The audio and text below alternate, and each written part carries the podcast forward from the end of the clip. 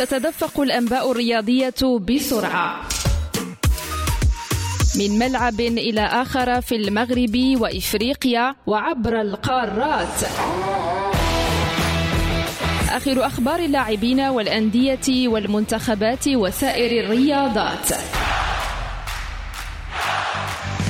في موعدكم اليومي مختصرات رياضية مع محمد أمين علام على ريم راديو.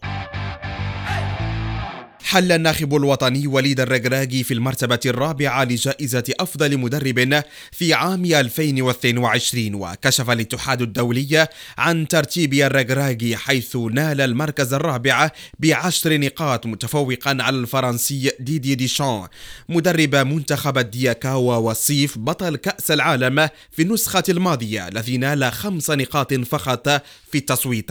وكان الفيفا قد منح الأرجنتيني ليونيل سكالوني مدرب المنتخب الأرجنتيني جائزة أفضل مدرب لسنة 2022 عقب قيادته الأرجنتين لتحقيق لقب مونديال قطر بعدما تحصل على 28 نقطة في التصويت. دائما ضمن جوائز الاتحاد الدولي لكرة القدم كشف الاتحاد خلال حفل جوائز The Best الذي أقيم بالعاصمة الفرنسية باريس عن التشكيلة المثالية في العالم خلال 2022 والتي عرفت تواجد الدولي المغربي أشرف حكيمي لاعب فريق باريس سان جيرمان الفرنسي. وعرفت التشكيلة الأفضل لعام 2022 تواجد النجم الأرجنتيني ليونيل ميسي والعملاق النيرويجي. النرويجي إيرلينغ هالاند والنجم الفرنسي كيليان مبابي قدم رئيس الاتحاد الفرنسي لكرة القدم نويل لوغريت اليوم الثلاثاء استقالته من منصبه إلى اللجنة التنفيذية للاتحاد.